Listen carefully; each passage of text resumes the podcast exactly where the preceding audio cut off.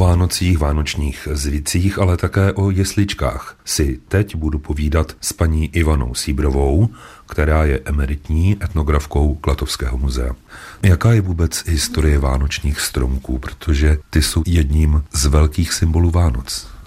Informace o tradici zdobení vánočního stromku máme od 16. 17. století z některých zemí v Německu, kdy se vánoční stromeček různě ozdobený pamlsky objevuje na cechovních slavnostech tamních řemeslníků, ale tady je třeba zdůraznit, že i naši předkové před příchodem křesťanství o tom zimním slunovratu, který vlastně Vánoce v tom křesťanském pojetí nahradili, tak symbolizovali věčný život, který se pro ně tím zimním slunovratem zase naplňoval v novém blížícím se vegetačním období a proto své příbytky zdobili právě stále zelenými rostlinami, nejčastěji jehličnany, ale spíš v podobě větví než celých stromků. My si můžeme vybrat mezi stromkem umělým, stromkem v květináči, ale také stromkem řezaným. A zdobíme je ozdobami a řetězy z Číny a mnohdy to spíš připomíná malou pouť. Ale jak se zdobili dříve? Ty nejstarší informace o zdobení vánočního stromku hovoří o tom, že se zdobily především malými červenými jablíčky, které údajně symbolizovaly jablko poznání, které Eva utrhla ze stromu v ráji a nabídla jej Adamovi, ale také různými doma pečenými drobnými kousky vánočního cukroví, které mělo také určitou symboliku. A hlavně pro radost dětí.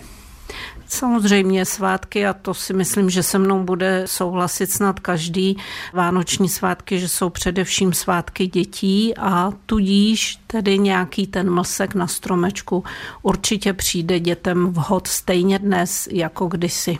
Ono to možná bylo dříve lepší, protože ty stromky sami o sobě voní, jablíčka, pečivo také. To je, myslím si, otázka každého osobního vkusu. Zdobit stromeček jablíčky, případně nějakými doma pečenými mlsky, vůbec není na škodu, pokud s tím vnitřně souhlasí všichni zúčastnění. Samozřejmě i to zdobení vánočního stromečku se vyvíjelo. Používání různých ozdob, tak jak je to dnes zvykem, přemíra barevnosti a různých eh, takových lesklých věcí, je otázkou vkusu toho každého. Stalo se mi několikrát už za mojí dosavadní životní kariéru, že někdo byl nadšený stromečkem ozdobeným perničky nebo slaměnými ozdobami, ale pak zase přišel návštěvník, to bych doma mít nemohl, teď to vůbec není veselý a neleskne se to. Každý má jiné parametry, každý má jinou představu o tom, co by na tom vánočním stromku mělo být a jak už jsem řekla, je to otázka osobního vkusu. Samozřejmě mám trošku vnitřní problém s tím, že se prodávají dnes za velmi příznivý peníz i ozdoby plastové, které jsou stejně barevné a stejně tvarované jako klasické vánoční ozdoby skleněné ale zase každý podle svých možností a podle svého názoru. Já raději podporuji české skláře, ale ne každý si to může dovolit. Pod stromečky byly dárky a na štědrý den se rodina místo televizi věnovala i vánočním zvykům. Krájela se jablíčka, lilo olovo. Jaká je tam symbolika?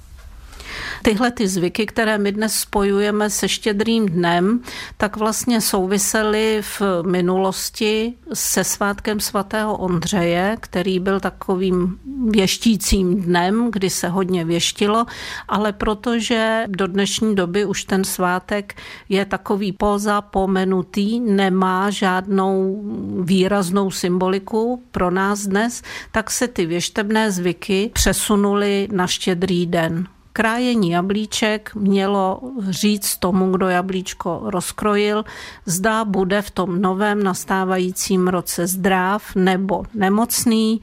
Lití olova vlastně podle toho, co v tom vylitém olovu kdo viděl, tak říkalo, co koho v tom novém roce čeká. A podobné byly i zvyky které dělala děvčata o štědrém dnu a zjišťovala, jestli se v tom nastávajícím roce vdají, případně kdo nebo jaký bude jejich ženich.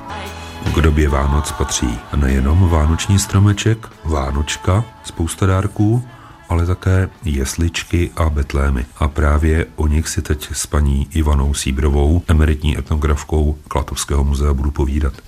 Ta tradice jesliček a betlému, což jsou vlastně dnes většinou užívaná slova jako synonyma, má křesťanský základ, ale pro mě překvapivě současná populace málo kdy ví něco podrobnějšího o téhleté křesťanské tradici narození Ježíše Krista a spojují stavěním Betlému s českou tradicí a proto se, řekla bych, posledních několik let až desítek let objevují betlémy, řekla bych, téměř všude. Obce, které nemají koupený velký betlem před obecní úřad na náves nebo na náměstí, se snaží vlastními silami si je vyrobit. V nabídce obchodů je, řekla bych, nepřeberné množství cenových relacích přístupných i pro všechny betlémů z různých materiálů. Každoročně vychází i poměrně hodně papírových betlémů vystřihovacích. Je to prostě tradice, na kterou Češi slyší. Ona ta tradice potom převažuje třeba i v to, že určitá města mají svůj betlém, který někdo vyrobil, někdo navrhl a dokonce jsou i možnosti si ty betlémy koupit a mít kousek domova nebo kousek svého rodiště doma. To je pravda, ale ta možnost přiblížit si svoje rodné místo pomocí Betléma není jen u Betlémů vyřezávaných, ale objevují se i papírové vystřihovací Betlémy, které jako dálinu, jak říkají betlemáři tomu pozadí Betléma, mývají konkrétní místo se všemi typickými budovami, případně vrcholy hor, kopců, na kterých stává kaplička nebo nějaké místo, které je symbolem toho kterého města. Letos bychom si měli připomenout i zajímavé výročí, které se k tomu váží. Letos betlemáři svými výstavami a dalšími doprovodnými akcemi připomínají osmisté výročí postavení prvních jeslí ve střední Itálii svatým Františkem z Asisi tady ta půlnoční mše sloužená zatím jenom s prázdnými jesličkami, ke kterým byl přiveden volek a oslík během té půlnoční mše ani zdaleka nepřipomínají ten rozsah, do jakého se postupem času ty jesličky rozvinuly, ale bylo to natolik silné zpřítomnění toho okamžiku narození Ježíška, že e, záhy začaly především v bohatších rodinách měšťanských i šlechtických stavět takové obyčejné jesle a začaly se objevovat figury oslíka a volka. Až po druhém nicejském koncilu, který umožnil vlastně zobrazovat jak svaté, tak i všechny okolnosti jejich životů, nejenom v obrazech, ale i třeba právě v těch jeslích se začínají objevovat betlémy, které mají hodně podobného s dnešními českými jesličkami. Ale tady je třeba zdůraznit, že české betlémy jsou netypické pro ostatní země kolem nás, protože se přesunuli do civilního lidového prostředí, nejenom co by výrobci, ale zároveň také těmi náměty, protože Ježíškovi přinášejí daráčci dary, které by potřeboval tady u nás. Peřinu, protože by mu byla zima, nějakou tu Vánočku, případně kapra, to, co my dnes s Vánocemi spojujeme. Jsou to takzvané betlémy české, zatímco ty betlémy jinde ve světě mají spíš orientální ráz a napodobují ty reálie, které byly v době Ježíšova narození v Palestině. Betlémáři své práce také vystavují. V loňském roce jsem byl na obří výstavě nedaleko Klatov, která zabrala celé přízemí starého zámku, kam vy byste naše posluchače na Betlémy a na jesličky pozvala. V letošním roce spolek Betlemáři Plzeňská má svoji spolkovou výstavu na zámku a hradě Horšovský týn v Erbovním sále, kde by návštěvníci mohli vidět na 95 betlémů z různých materiálů i různého stáří, ale Někteří členové spolku vystavují také individuálně, například v Gdýnské městské knihovně nebo na obecním úřadě ve Strážově, případně v Muzeu Královského hvozdu v Nýrsku. A vy sama jak budete slavit Vánoce nebo užívat si Vánoc? Tak pro mě osobně je to, řekla bych, otázka momentální improvizace podle situace, jak se vyvine, protože vnoučci, pro které připravuji Vánoce, momentálně stůňou a bude to asi na delší dobu, takže my se přizpůsobíme tomu, jak to bude s nimi. Už jsem si za tu dobu, co jsou na světě, na průběžnou improvizaci zvykla. Hobby magazín Náš tip. Po Vánocích na Šumově se teď podíváme tak trochu na jídlo, a to s Martinem Havlíkem, šéf kuchařem Gourmet klubu Bezejmená a také zároveň učitelem odborných předmětů na hotelové škole v Plzni u Borského parku. Kdy přibližně by mě zajímalo se na štědrovečerní stůl v Čechách dostala ryba? Tak cesta kapra do Evropy byla dlouhá. Dokonce staří římané svým rybníkářstvím a svojí ekonomikou ho dostali do Evropy. Na český stůl se začal pomaličku dostávat v 19. století, rozšířil se trochu ve 30. letech a masově pak až dokonce v 50. letech minulého století. Většinu kapra balíme do struhanky a smažíme, ale je také verze kapra na černo a nebo na modro na černo s tím dostupným místním kořením a sušenými švestkami, perníkem, jako klasická česká omáčka. A když je na modro, tak se používá engoust. Na modro je taková speciální úprava, na kterou potřebujete čerstvou rybu z kůží, protože tam je takový efekt, když přelijete tu kůži, na které je ještě trochu slizu vroucím octem, tak to zmodrá a to je všechno. Pak se to jenom tak povaří v zeleninovém vývaru a je to. V Plzni do receptu patřilo pivo, pochopitelně, černé pivo, protože co by Plzeň byla bez piva? Tak aby ne, že jo, pivo patří nejenom k jídlu, ale i do jídla. Já jsem rád třeba, že dnes už se objevují pivní someliéři, párování pokrmů a piva podobně jako s vínem, takže jen tak dál.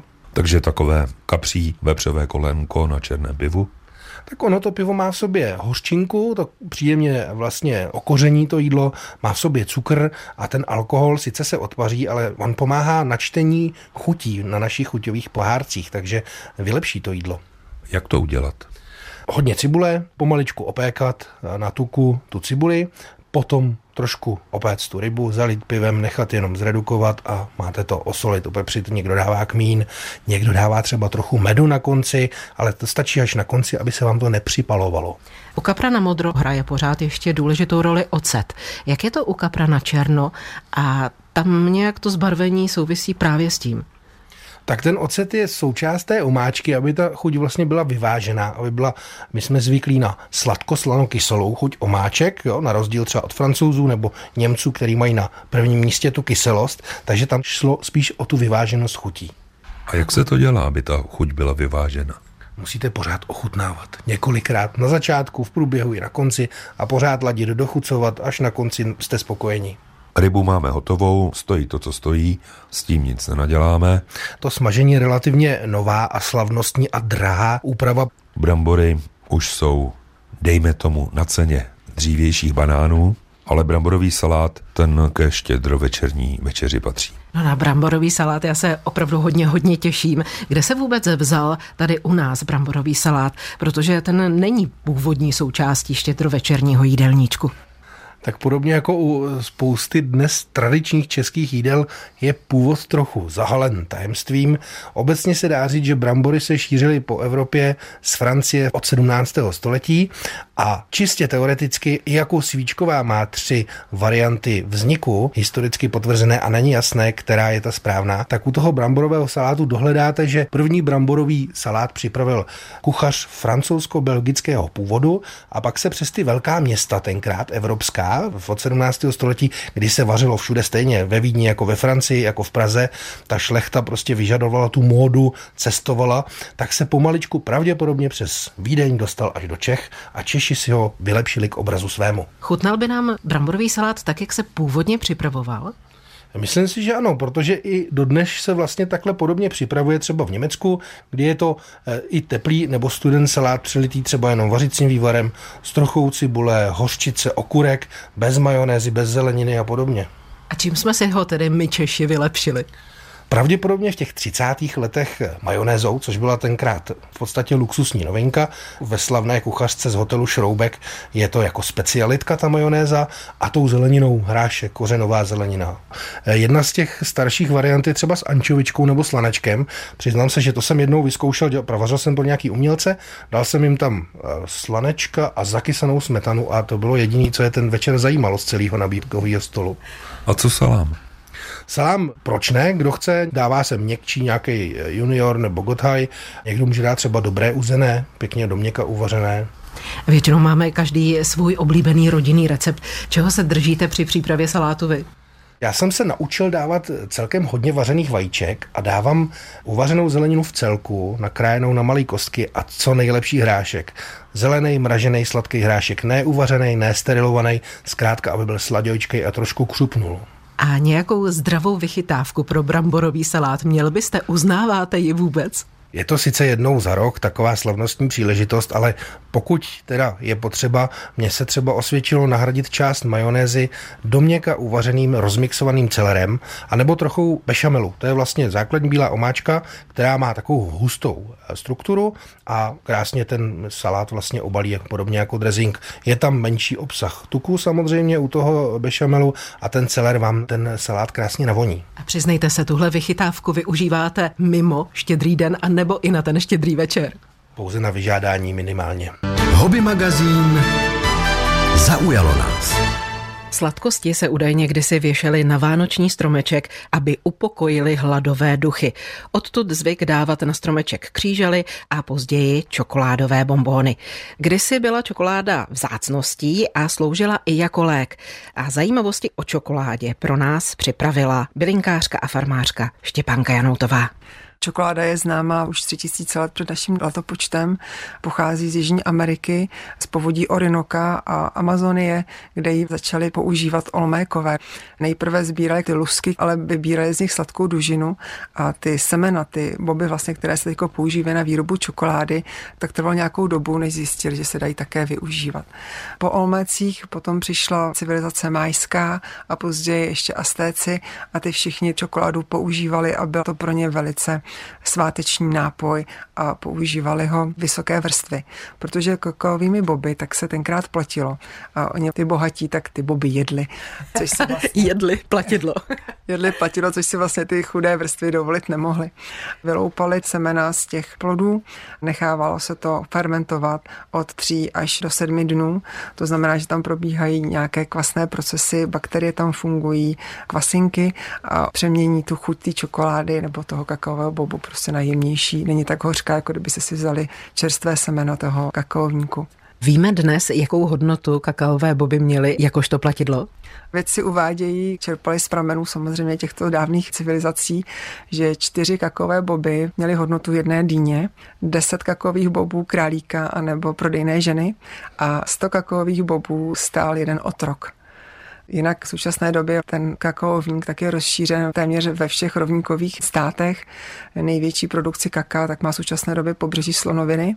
Není bez zajímavosti, když se teď řeší hodně produkce vody a šetření vody, že jeden kilogram kaká tak je na jeho výrobu spotřeba 27 tisíc litrů vody.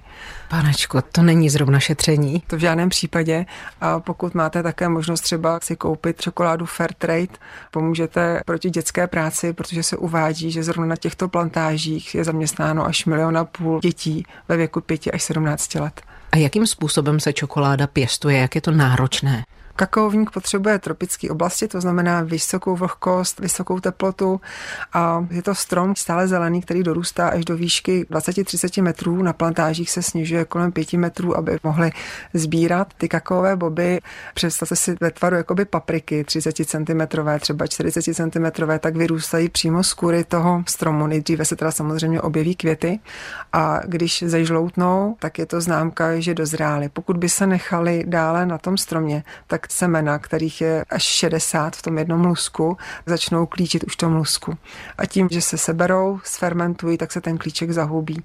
Takže se sráží různě ty boby z toho a nechávají se fermentovat, pak se praží, promývají a připravují se z nich čokoládové boby. Jmenuje se ten strom kakaovník pravý, latinsky je to teobroma kakao a teobroma znamená pokrom bohů takže ty kakaové boby se používaly jednak jako obětina pro bohy, potom se používají k různým rituálům před válkou, k rituálům lásky a věřilo se, že podporuje plodnost.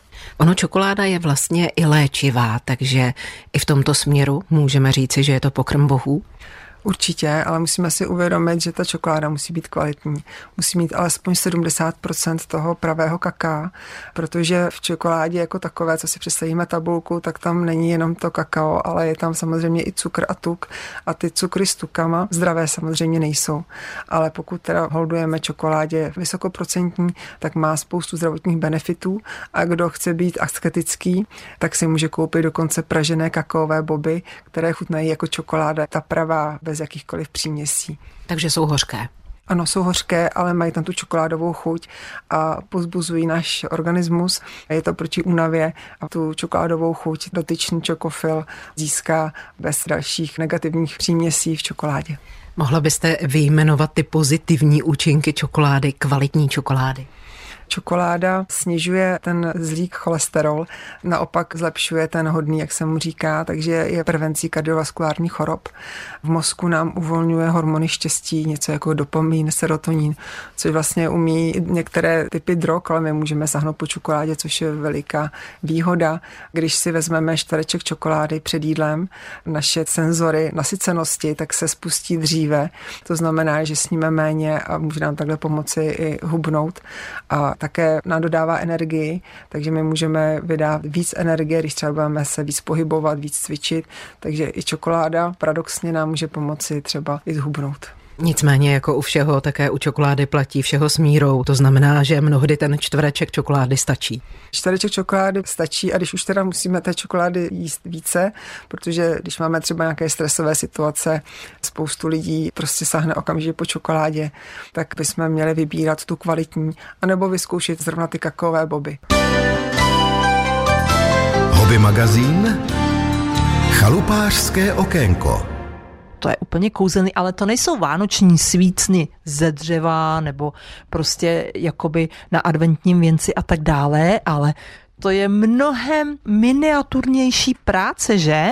No ano, to je opravdu na oči, na prsty, na záda hodně, hodně náročný. Abyste to pochopili, toto jsou svícny z malinkatých, asi milimetrových korálků. Samozřejmě oni by nedrželi ten tvar, takže se oplétá sklenička a paní Anička vám určitě ráda vysvětlí, jak takový svícínek dělá. Nejvíc dělám, že si udělám síčku, a tu potom dozdobuju korálkama, je různé velikosti, barvy a tak dále.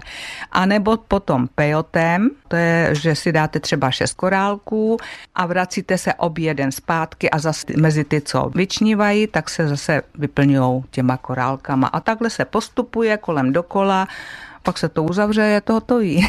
On je to takový úplně jakoby korálkový koberec, jedna korálková plocha. Dají se tam dělat vzory, různé korálky si do toho dají zaimponovat. No, je to takový, no, mně se to líbí. Mně se to taky moc líbí. Korálky jsou barevné, vlastně jsou nejdrobnější ty milimetrové a do toho jsou zapleteny ty větší a opravdu různých barev a krásně se lesknou. A jak jste mluvila tadyhle o té sítce, si to takhle vezmu do ruky, tak ona má takový pravidelný tvar, čtvercový a ty korálky navlékáte na co? Na korálkovou niť šiju korálkovou jehlou. Tady ta zrovna ta je z desítek, z osmiček a 3 mm perličky. A stáhnete to nebo to nalepíte na tu skleničku? Ne, ne, ne, to se šije vlastně od zhora dolů, nahoře se to samozřejmě uzavírá samo a dole se to potom musí stáhnout. Tady nám něco mňouká. No, naše Lilina. Nemůže dovnitř. Tak ji pozvem. Tak pojď. Lili, Pojď. poběž, poběž. No pojď. Tak, kočičku jsme pustili dovnitř. Jestli pak vám ta kočička Lilinka chodí na ty korálky také. Dovnitř nemůže. Tady, když šiju, tak už se mi stalo, že mi hupla na stůl a já zrovna na tu pracovní desku udělalo to crnk a korálky byly všude a do dneška tady vybírám ještě prostě mezi škvírama. A tak my jsme popsali, že jsme vyráběli svícinky z korálků, tamhle jsme vyráběli nějaké jakoby skřítky, které mají čepičku a v té čepičce mají dárek pro děti. Jo, je to většinou recyklovaný proces, bude se to dávat na Ježíška. A protože máte ráda kočičky, tak vidím korálkové kočičky. Ano, korálkové kočičky ty miluju. Sice je to taky hodně pracné, ale do teďka jsem dělala vždycky černé a rozhodla jsem se, že udělám bílé, takže mám tady ještě dvě bílé. Ono je to tak titěrné. Mě by zajímalo, jak dlouho uděláte třeba takovýto jednoduchý svícínek a pak naopak tu kočičku. No tak ten svícen, ten udělám tak za jeden večer, já nevím, čtyři hodiny, když od toho nebudu odcházet. Ale kočička, ta už je složitější, to udělám jeden večer, si udělám základ, připravím si materiál a druhý večer to vlastně vyplním a když budu dělat do noci, tak to i obšiju, ale když ne, tak třetí večer to skládám dohromady a obšívám. Jo, takže to jsou vlastně tři díly seriálu. No, no, tak nějak prostě na těch, já nevím, já jsem to nikdy nesupovala, ale těch 15 hodin určitě. Když to chci mít precizní a když se vám taky stane, že prasne korálek nebo roztrhne se niť, no tak se musí člověk vrátit, že jo. A to potom bolí. No, to asi bolí. A vy se přitom asi nemůžete dívat na televizi. Ne, já jenom poslouchám. Jenom Jenom posloucháte, poslouchám. Mhm. Tak my jsme mluvili svícinky, kočičky, ale jsou tu také pavouci z korálků, myslím. A tohle je jakoby kolibřík. No to jsou mini kolibříci a vlastně i mini naušnice kolibří. To je z japonského Miyuki Delica jedenáctky, je to vlastně ten nejdražší materiál, kromě svarovského teda. No, takže je to jako přívěšek, dávala jsem to i na řetízek nebo i na sametku. Krásné. K Vánocům patří také andělé. A co jsem ještě nikdy neviděla, vidím to až u vás, tak máte jakoby oplétané tušky. No, to jsem tak nějak trefila na sociálních sítích na jednu tušku a to mě tak zaujalo, že jsem prostě musela se do toho pustit. A už jich pár je. Úžasný koníček. A co byste doporučila těm, kteří by chtěli takhle tvořit? Hlavně trpělivost. Lásku k tomu a nevzdat to při prvním neúspěchu. Já, když si vzpomenu, jak jsem začínala, tak to dneska ani na sociální sítě dát nemůžu, protože to bylo hrozný. Ale prostě nevzdala jsem to. A člověk se vypracuje postupem času, když opravdu chce, tak to udělá. Vánoční ozdoby na poslední chvíli se vyráběly v rámci adventní dílny, kterou pořádalo Západočeské muzeum v Plzni. A protože taková ozdoba na poslední chvíli se vždycky může hodit, byť jenom na to, aby zabavila během štědrého dne děti, poprosila jsem paní Veroniku Plachou, aby nám ukázala, jak se taková ozdoba dělá. Vybrali jsme kartonový stromeček, co na něj budeme potřebovat.